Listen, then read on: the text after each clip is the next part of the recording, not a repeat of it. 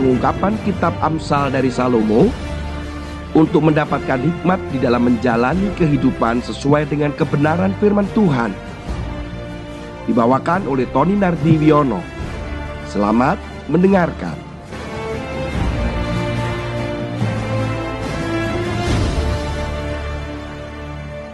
Shalom Bapak Ibu sekalian. Kita sekarang masuk di dalam pembacaan firman Tuhan pada Amsal pasal yang keempat ayat yang keempat. Aku diajari ayahku, katanya kepadaku, biarlah hatimu memegang perkataanku. Berpeganglah pada petunjuk-petunjukku, maka engkau akan hidup. Yang menjadi kunci dari ayat ini, saya akan lebih fokus kepada hidup maka engkau akan hidup. Sebuah kisah yang cukup tragis tetapi happy ending adalah ketika seorang ibu bersama tiga orang anaknya tersesat di hutan Amazon. Mereka berempat tersesat di hutan Amazon setelah mereka berusaha untuk pergi ke kebun milik suami atau milik ayah anak-anak itu. Perjalanan yang seharusnya ditempuh dalam waktu 90 menit, Maria Olivia Perez ternyata tidak berhasil menemukan tempat kebun sang suami. Kenyataannya, dia harus berputar-putar dan dia sadar bahwa mereka tersesat. Dan akhirnya baru bisa keluar dari hutan Amazon itu 34 hari kemudian.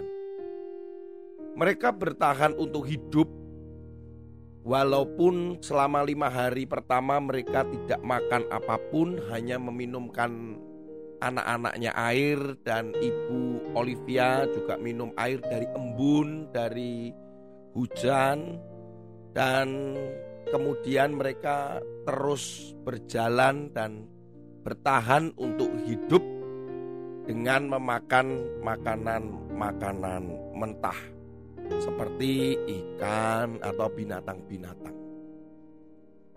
Tubuh mereka menjadi kurus dan langsung berubah. Tetapi puji Tuhan, mereka akhirnya hidup.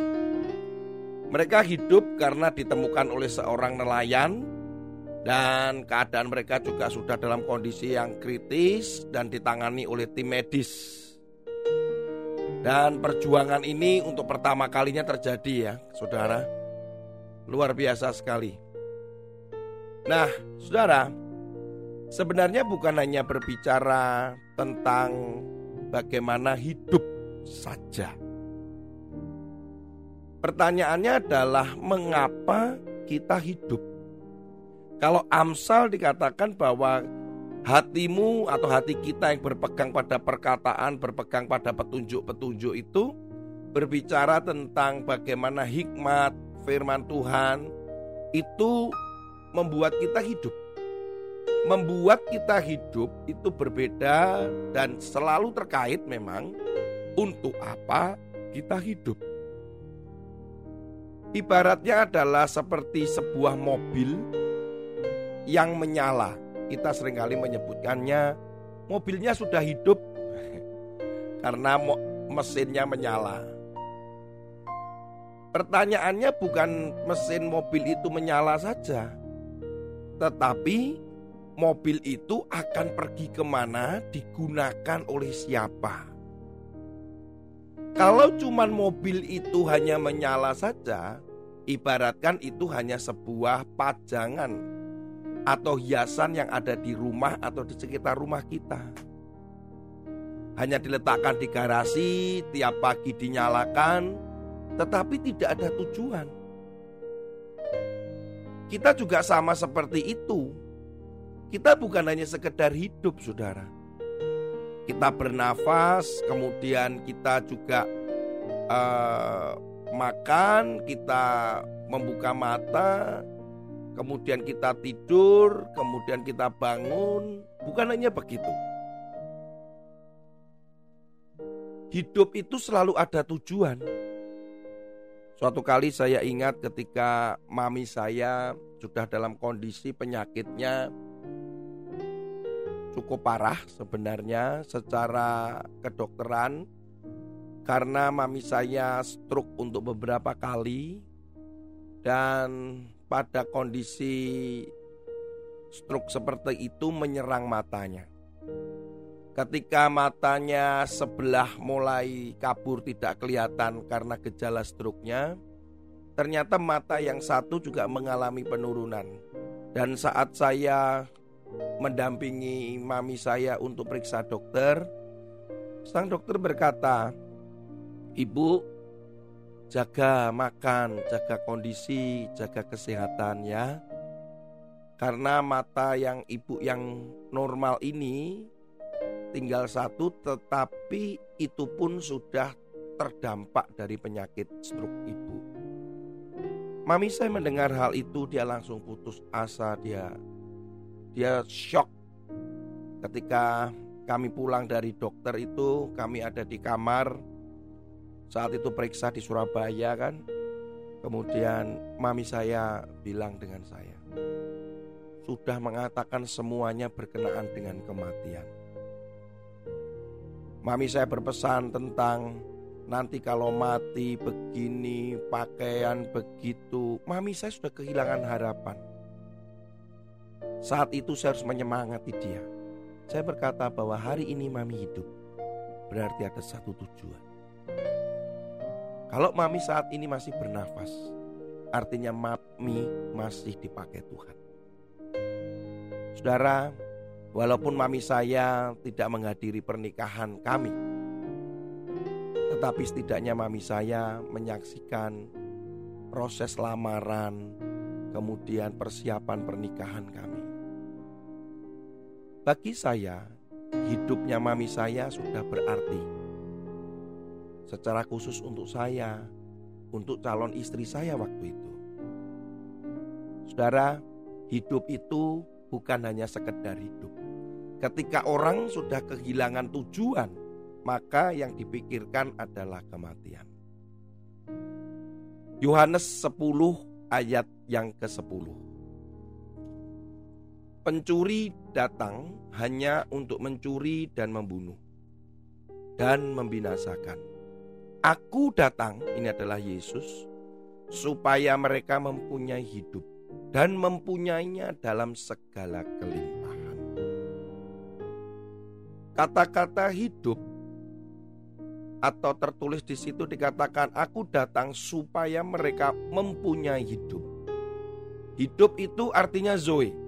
Zoe itu adalah hidup yang berkualitas. Hidup yang selalu bukan hanya sekedar bernafas, bergerak, berjalan, bertumbuh, tetapi hidup yang memiliki kualitas.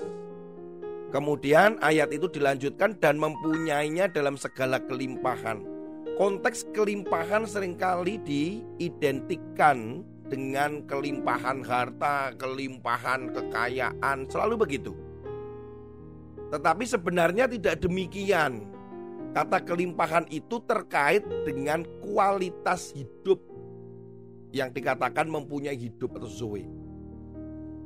Jadi Yesus itu ketika datang kepada kita dan kita mempercayai dia sebagai Tuhan dan Juru Selamat. Bukan hanya sekedar dikatakan hidup dalam arti bahwa kita hidup itu bernafas, berjalan dan bergerak bertumbuh. Tetapi hidup yang semakin berkualitas karena memiliki tujuan. Kenapa saya hidup? di dalam kualitas hidup itu akan ditambahkan terus, akan semakin lebih baik, diperlengkapi, mulai ditata. Mulailah hidup itu menjadi punya kualitas-kualitas, memberikan dampak buat orang lain. Hidupnya jadi berpikir yang benar, melakukan yang benar, dan memberikan satu pertolongan, penghiburan, kekuatan buat orang lain, menyenangkan hati Tuhan. menjadi dirinya alat untuk menjangkau jiwa, memenangkan banyak jiwa. Jadi hidup ini menjadi lebih berguna. Jadi hidup ini jadi lebih punya arti ketika kita datang kepada Yesus. Bukan hanya sekedar sekali lagi, bukan hanya sekedar bernafas, bertumbuh dan bergerak. Saudara, sama dengan ibarat mobil tadi, bukan hanya menyala, tetapi ada tujuan ke mana mobil itu akan pergi. Sementara hidup itu kita sudah tahu mobil ini ternyata ada masalah atau tidak. Mungkin karburatornya rusak, atau mungkin filternya sedang bermasalah, atau akinya sedang suak. Nah, itu berbicara kualitas Berbicara bukan hanya sekedar menyala atau mobil ini hidup, tetapi ketika digunakan jalan itu benar-benar kuat menanjak, waktu jalan tidak mogok, gasnya tetap konsisten, remnya berjalan dengan baik, dan seterusnya. Jadi hidup kita ini adalah hidup yang benar-benar berkualitas dengan cara kita datang kepada Tuhan. Temukan hidup. Apa yang menjadi tujuan hidupmu? Pernahkah saudara merenungkan, kenapa saya hidup? Kenapa saya ada di dunia ini? Bukan hanya sekedar saya bernafas, bergerak dan bertumbuh dan melakukan aktivitas sehari-hari. Tetapi apa yang sebenarnya Tuhan mau? Renungkan ini dan engkau akan memiliki hidup. Zoe. Yesus memberkati.